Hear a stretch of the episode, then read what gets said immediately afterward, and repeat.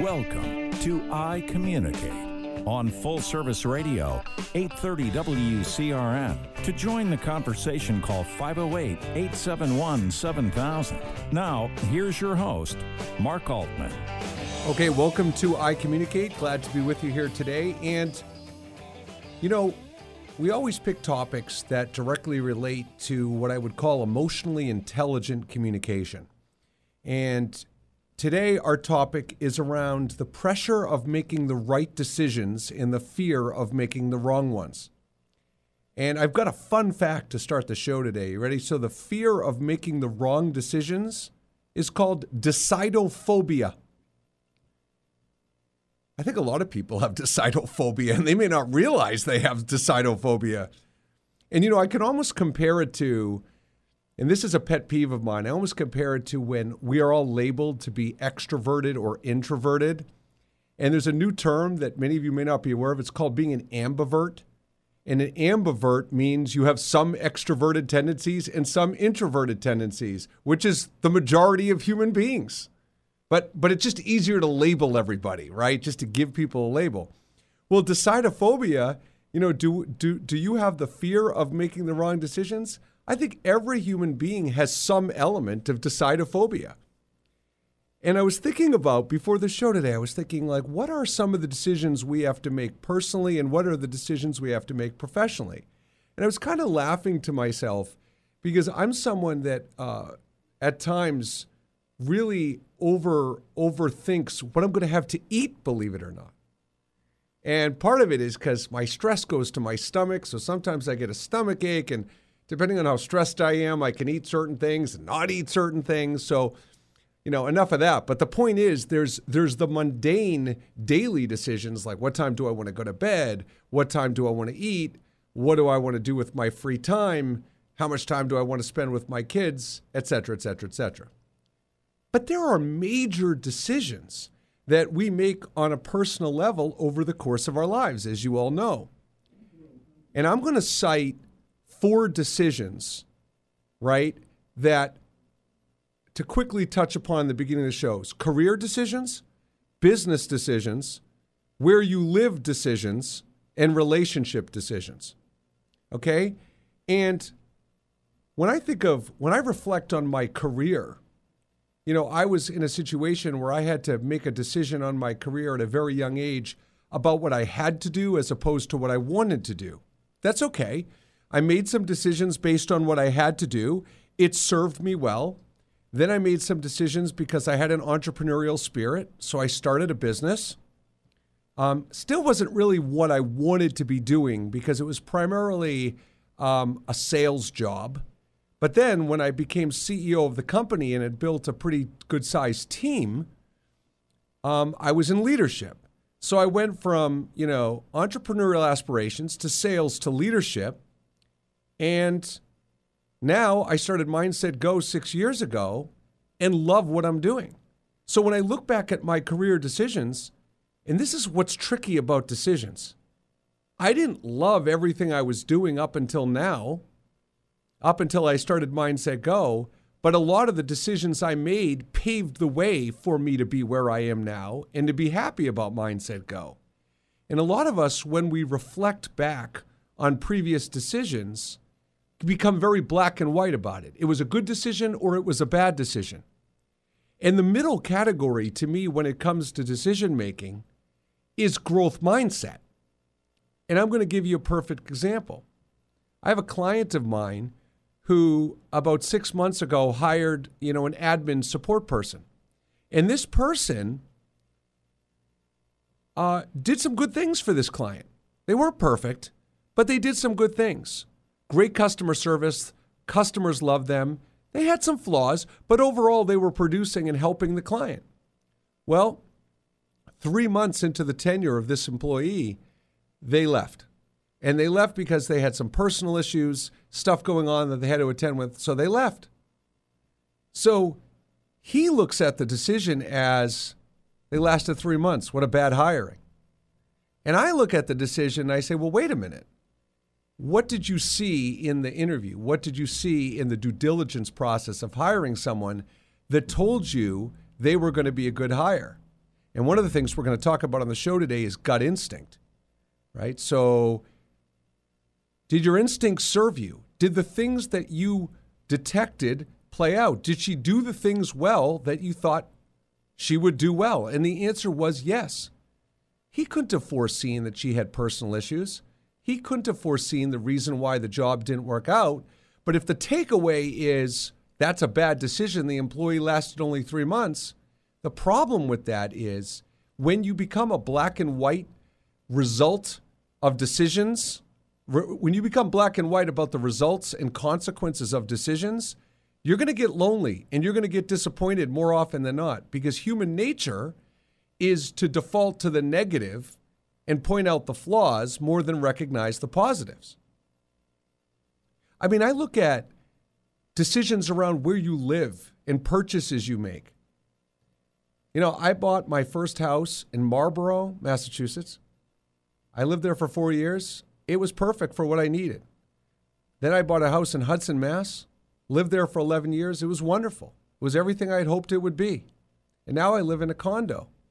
And so, how many people can go through their lives feeling ecstatic about their choices of houses they bought, where they lived? I feel pretty fortunate that I've made some pretty good decisions so far.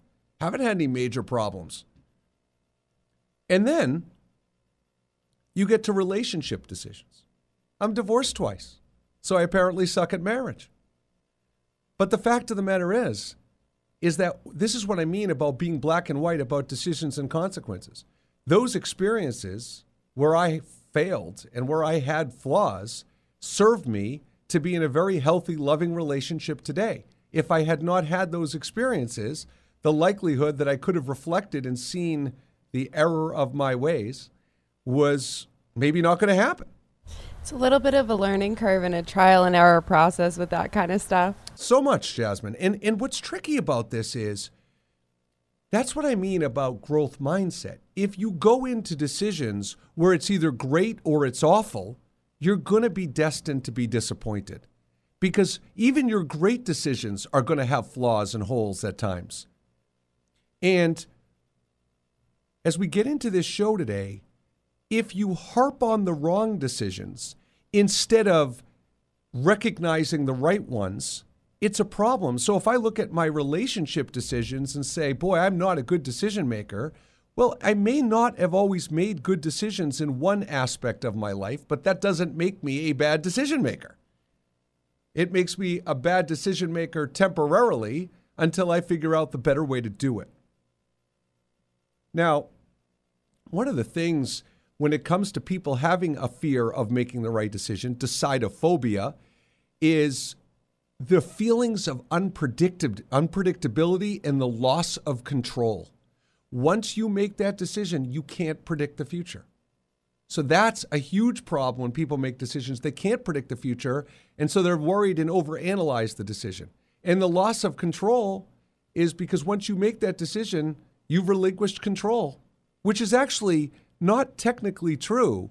People perceive it as a loss of control, but when you're making a hiring decision, for an example, if this is a person that's going to work directly for you and is going to impact the success of the company, you very much have an impact and control over that person's success. Not total or sole control, but you have some control. And this is the thing about gut instinct. What bothers me when people say they can't trust their instincts or I don't trust my gut is the rationale behind the statement. If you are listening to this show today and you're thinking about an example right now where you trusted your gut and it blew up in your face, what's the message? Is the message that I should never trust my gut again? Or is the message that my decision making process, my due diligence around making the decision maybe needs to be reevaluated. So it's not so much your gut, it's that the due diligence and choices you made leading up to making that decision were a little flawed. I'll give you a perfect example. let's say, and I'm going to give a personal example because it's a good one. Let's say that you are a great judge of people. You have great insight about picking the right people in your life. And not only do you feel it, but the people around you tell you all the time, you're such a great judge of character. Like you really read people well. And then you get in a relationship and the person you're with cheats on you.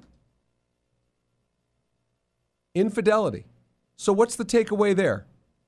All this time in your life, all these people have told you you're a great judge of character, and now you picked a partner that modeled infidelity and chose so now you're not a good judge of character. So now for the rest of your life, you're going to say, I can't trust people and partners that they're going to be, you know, not be faithful. So when we come back from this break, I'm going to talk about why that reasoning is flawed and how it relates to decision making in corporate America. For I Communicate, this is Mark Altman. We'll be right back.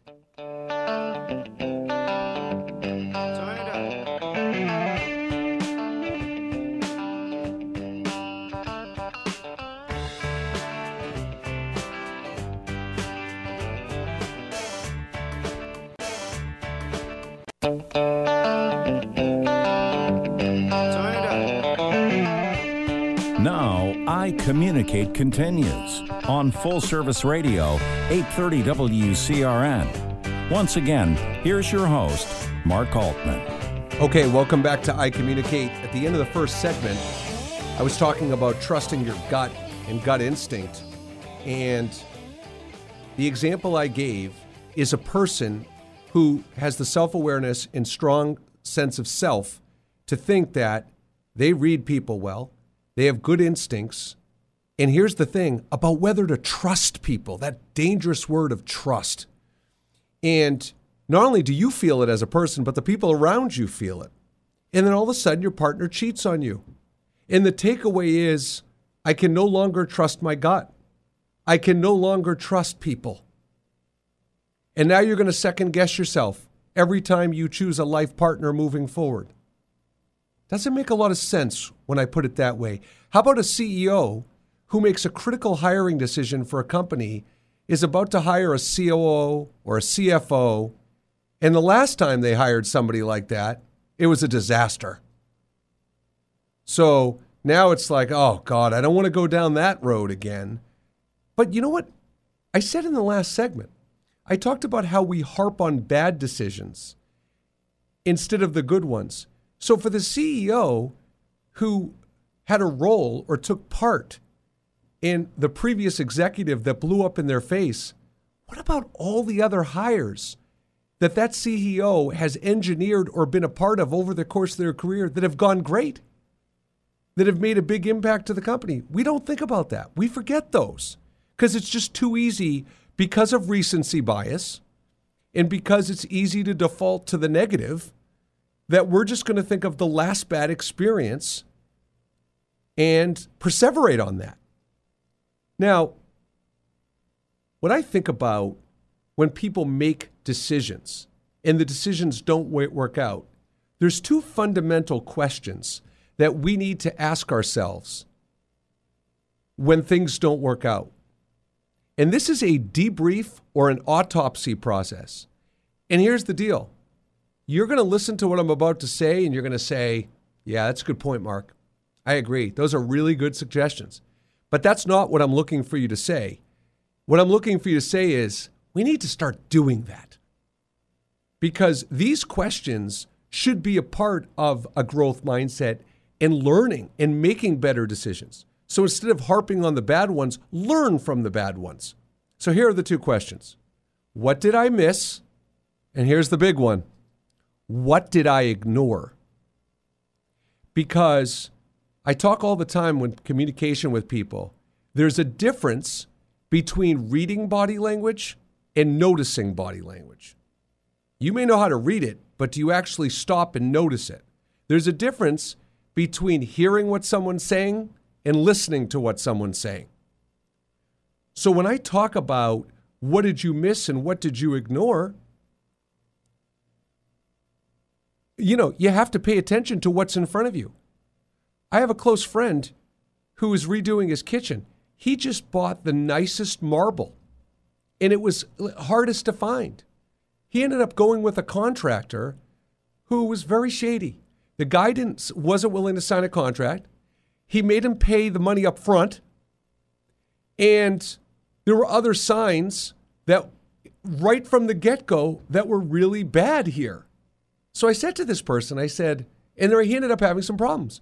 So I said, why would you choose to go with someone when you had that many red flags?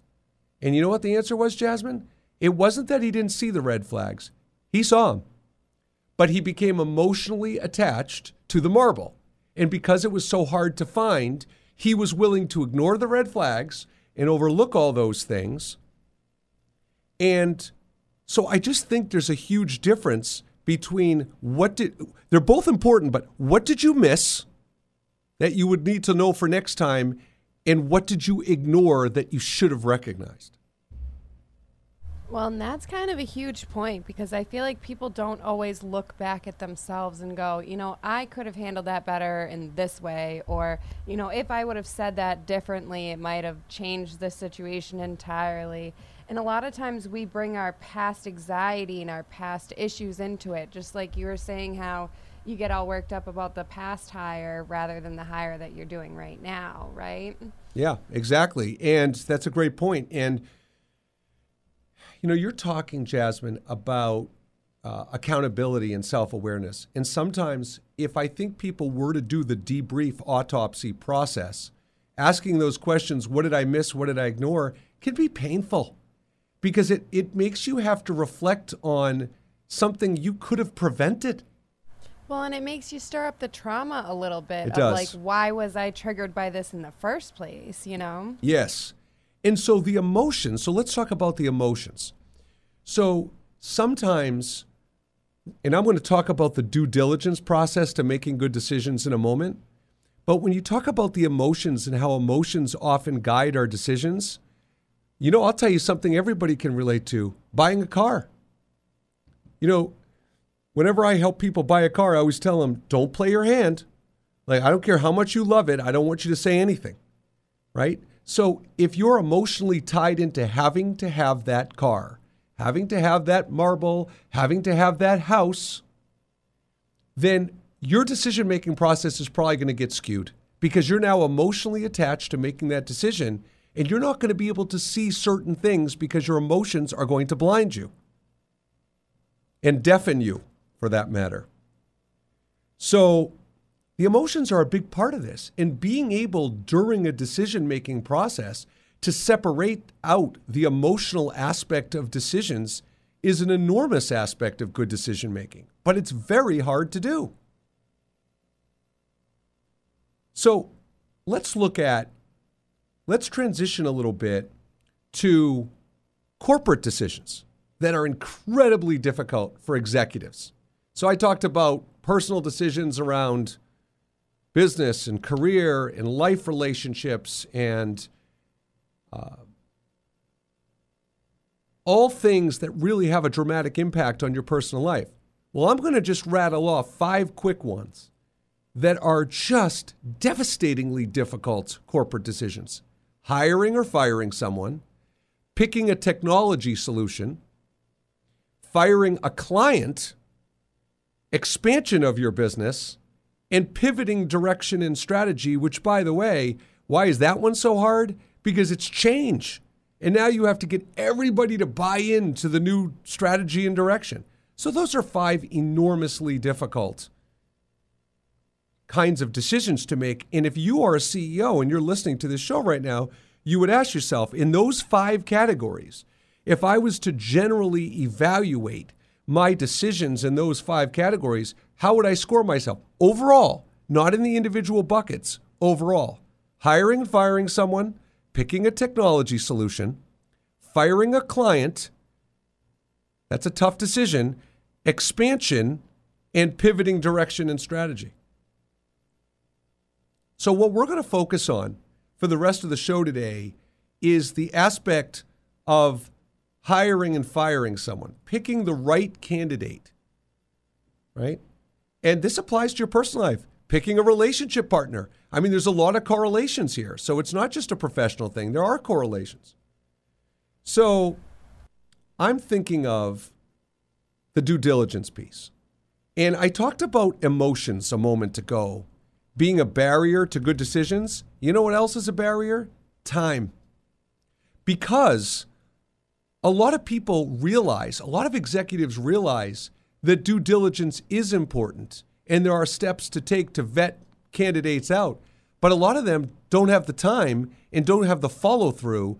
So even though they know it's important, they let their fear of busyness and overwhelm get in the way of making the decision.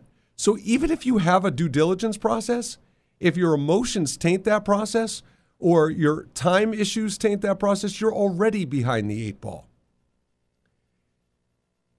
Now, I'm working with an organization right now who has different components to their due diligence process. One is, and oh my God, if we could tie this into personal lives, which you technically could, it would be so great for relationships. It's something called predictive index, right? So, predictive index has you answer two fundamental questions. And when you answer those two questions, the software, the uh, algorithm comes back and tells you your predictive behaviors and how you would mesh with your boss, among other things. And I have to tell you, first time I did this, I was really skeptical. I'm like, I don't know. I'm not buying in all these.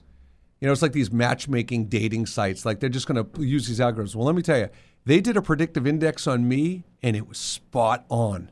I was like, that's crazy.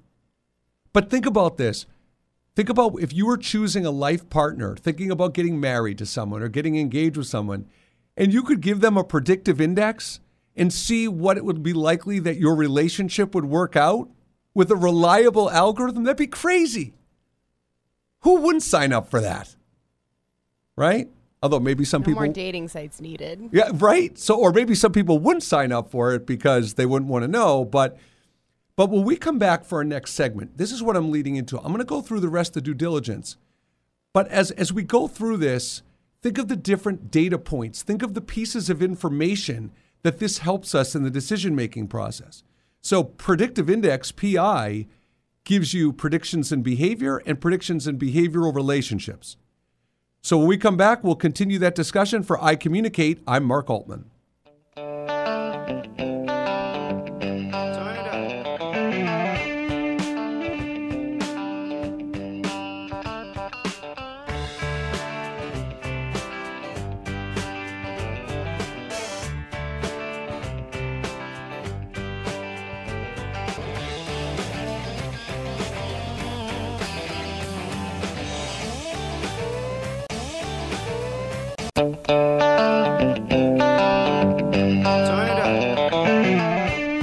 Now, I Communicate continues on Full Service Radio, 830 WCRN. Once again, here's your host, Mark Altman.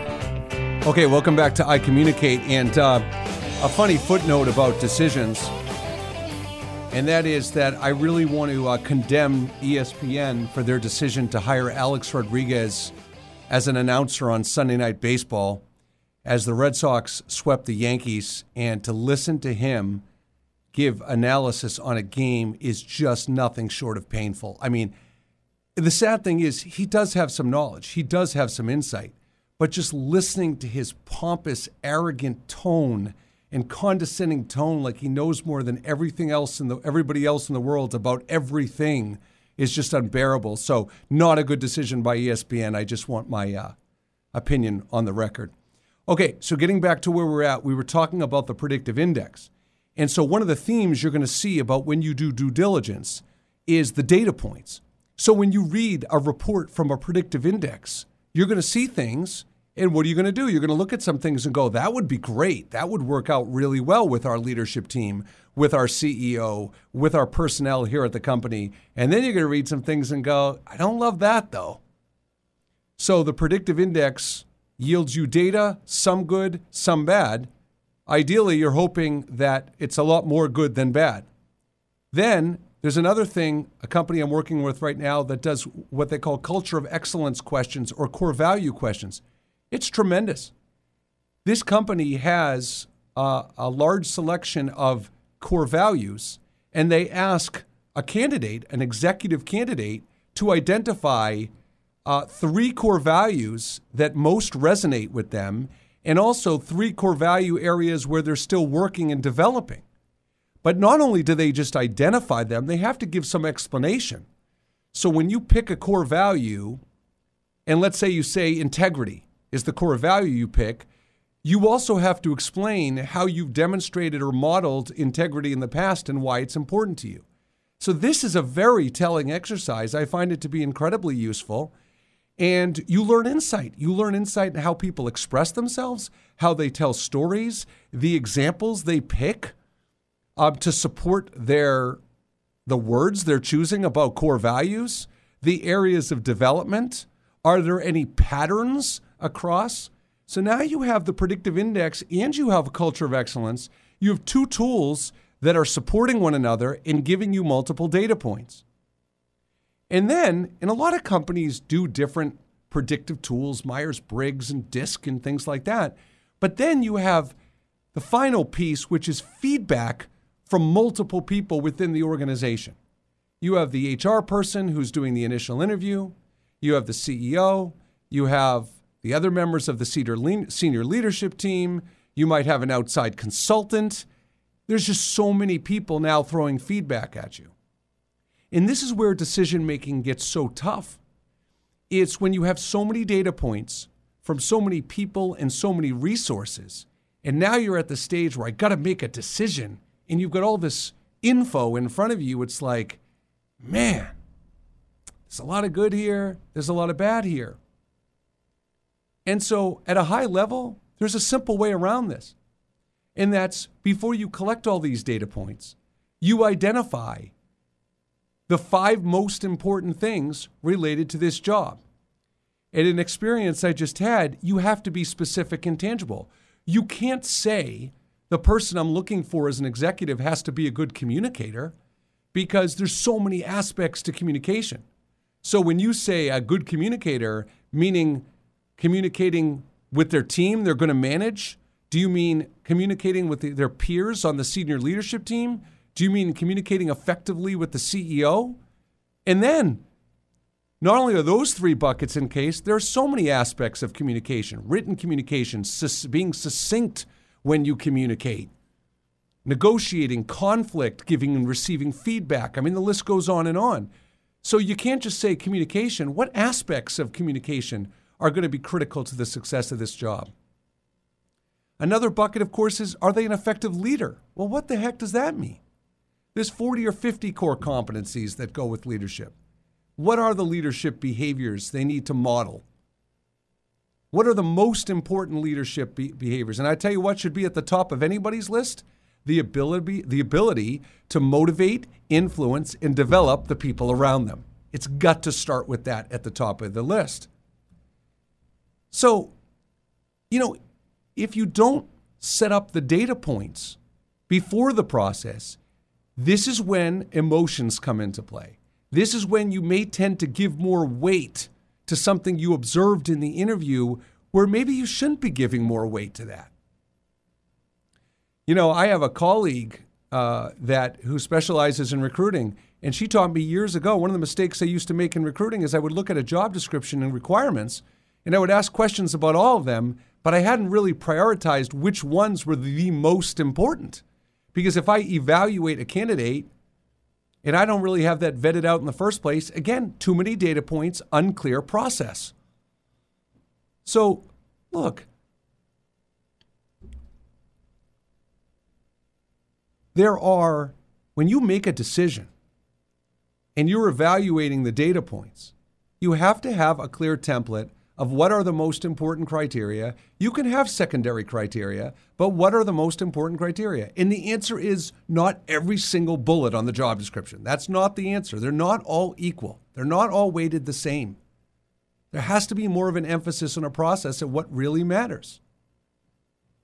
Remember, I said in the last segment, I said there's so much of this that correlates to life relationships. Well, if you're single, and you're choosing who you want to be with, you could have your little imaginary or real list of things you're looking for in a relationship partner, but they're not all the same. So, but I can tell you, if you've struggled in relationships in the past and you beat yourself up, when you start to learn more about other people, your tendency may be to focus more on what they aren't bringing to the table than what they are bringing to the table in a relationship, because that's human nature. So, like I said before, you make the decision.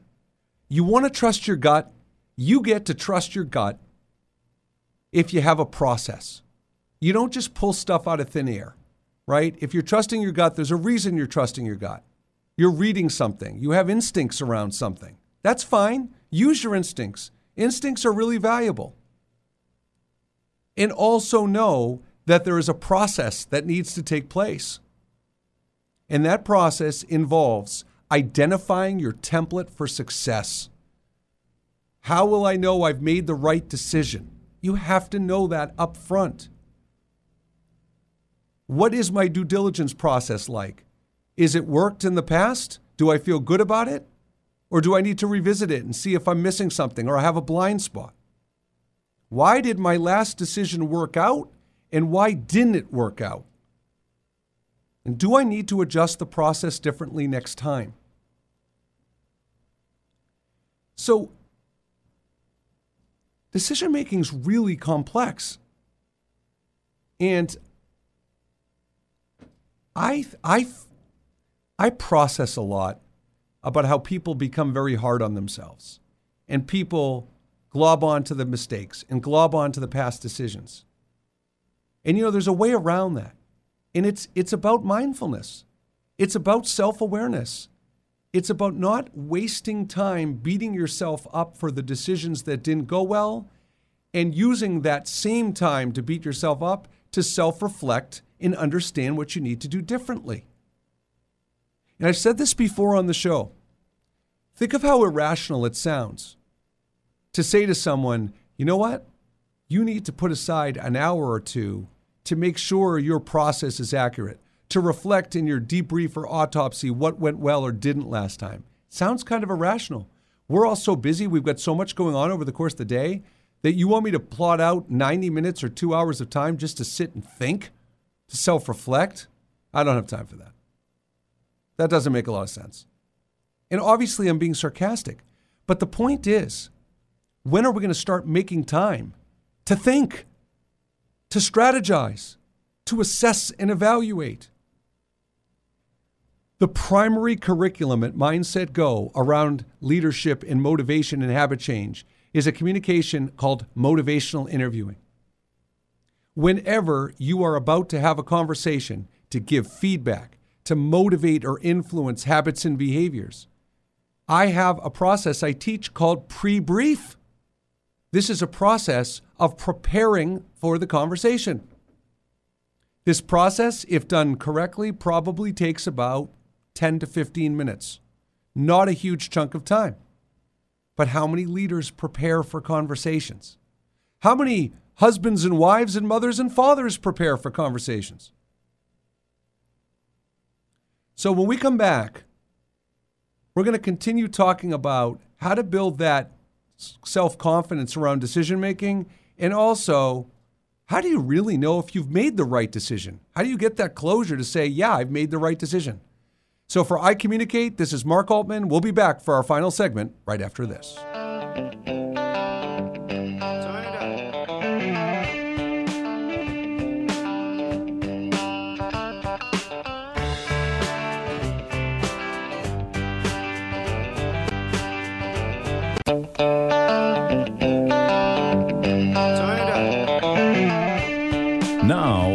Communicate continues on Full Service Radio, 830 WCRN. Once again, here's your host, Mark Altman.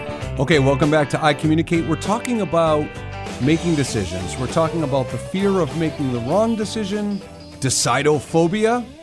We're talking about the confidence to make the right decision, and we've talked about what could go wrong. And we want to talk, we want to finish our final segment today, talk about a couple things. First is, how do you know that you're making the right decision? And there's this thing called analysis by paralysis, right? And so this is when we overanalyze and we, we are second guessing and we're thinking so much and going back and forth. And what's funny to me is when we do the analysis by paralysis, part of the reason we do it is because we actually haven't identified the specific fears out of making the wrong decision. Now, if you're an executive, right, here's what here's some sample fears you have if you make the wrong decision.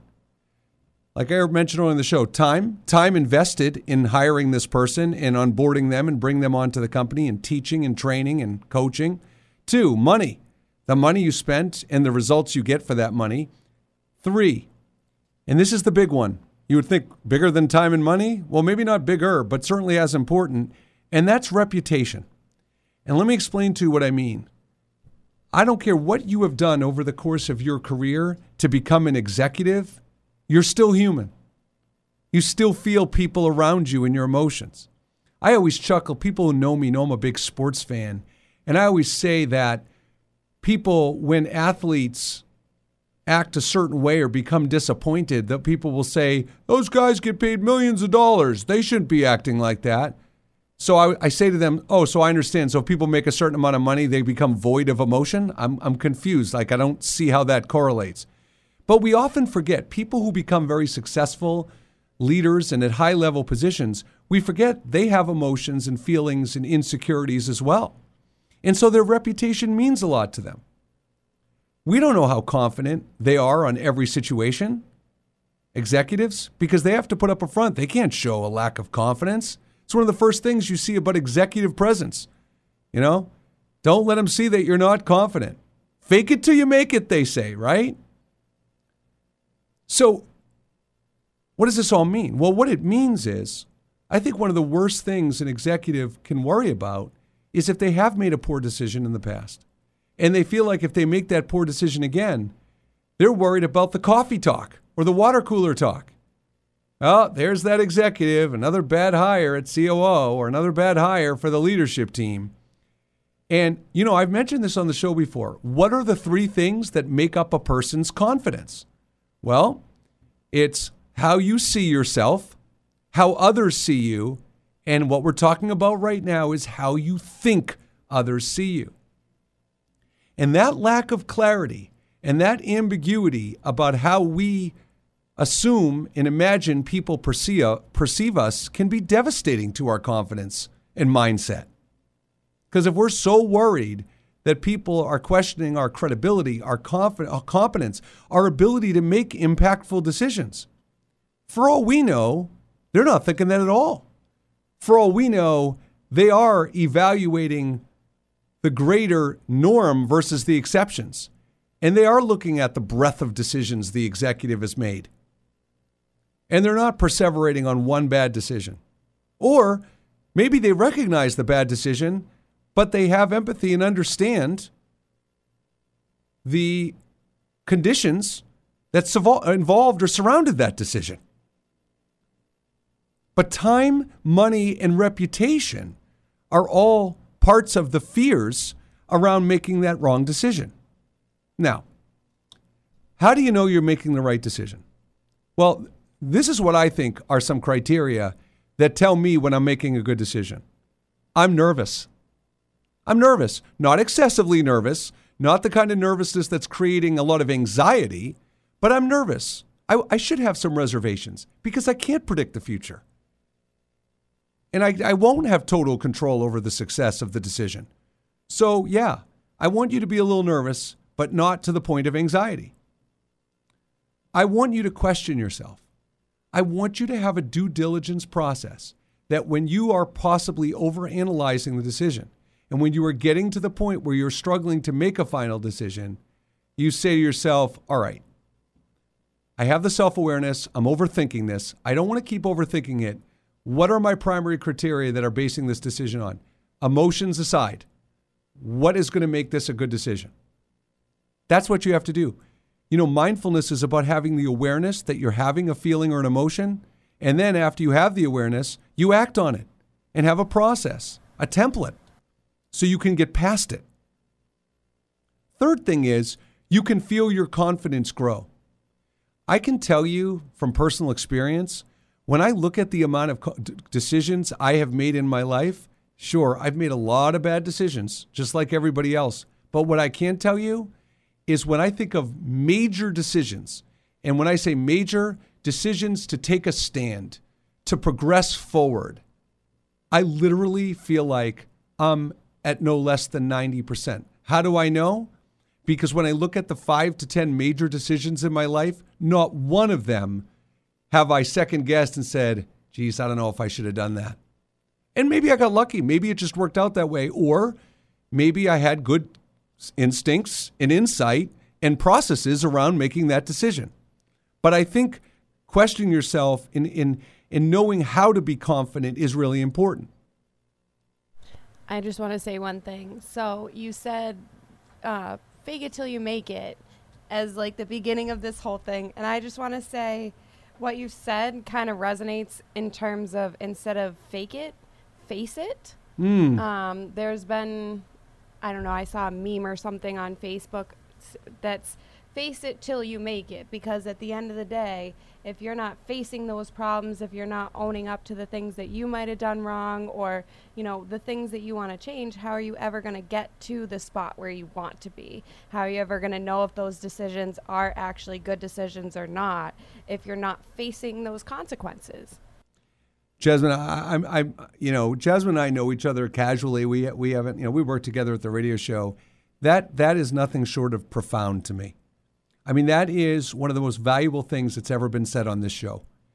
And well, yeah, like I said, it was just a random thing that I came across, and when you said that, it brought it right back into my mind, and I was like, you know what? I think he needs to hear this. Yeah, it's tremendous, and it's it's so powerful. Like, you know what? You know what's funny, Jasmine? I think of the word empower in the workplace, right? So often leaders are taught you need to empower your team. We don't put as much emphasis on empowering yourself, right? And when you talk about face it until you make it, I mean, it sent chills down my spine when you said, I was like, wow, face it until you make it. And you know what's funny? We also throw around with leadership words like authenticity and being genuine. And when you fake it until you make it, you can face it and still maintain your confidence. It implies that you have to not be authentic or genuine to show confidence. Right, exactly. Right? And what I try to do on this show a lot is when I tell personal stories of mistakes I've made or failures I've encountered or negative experience I've had, it's purposeful, it's intentional because I want people to know that I think part of being a successful leader and communicator is being vulnerable and facing these things in owning them and being accountable. Well, and being congruent with it so that when you're actually talking to that person, you're you know wants and needs on the inside match the what you're expressing on the outside. Yeah. It, yes, and and the other piece we talked about earlier in the show is that the time you invest with your inner voice beating yourself up, harping on the mistakes, making things black and white as opposed to facing it which is wait a minute, let me use a growth mindset. Let me understand what did I miss? What did I ignore? so I can face it and I can deal with it and I can be better. Well, and how do I put awesome. the pieces together better so that I can get a more clear picture of what I've been doing and how to move forward in the direction that I actually want to go? Well, and I think that's a good point too, Jasmine, because when you say, How do I put the pieces together? we often forget there are a lot of pieces. Like, you know, it's just not one component. So I like that. How do I put the pieces together? Jasmine coming up big today. Gotta love it. Oh, I try. I try. Nice job. So, look, one of the things I talk about it uh, with with clients, with leadership, and even sales and communication is there's a difference between knowing and doing. Okay, so when you're listening to this show today, I imagine when I train people, coach people, talk about decision making, a lot of you listen you're like, right, yeah, that's right. Again, like I said earlier in the show, how do you convert knowing something, having the knowledge to do something the right way, to executing it and doing it? How do you build the confidence to take that step, to have the self awareness, to do the debrief and autopsy, to reflect, to put time aside for thinking and critical, critical thinking and problem solving? This is what we're talking about. This is what we teach how to build the habits, how to sustain the habits. So that's it for this episode of I Communicate on what could go wrong in making the right decisions. I am Mark Altman, president of Mindset Go and host of I Communicate. Jasmine, thank you again for everything, and we'll see you next time.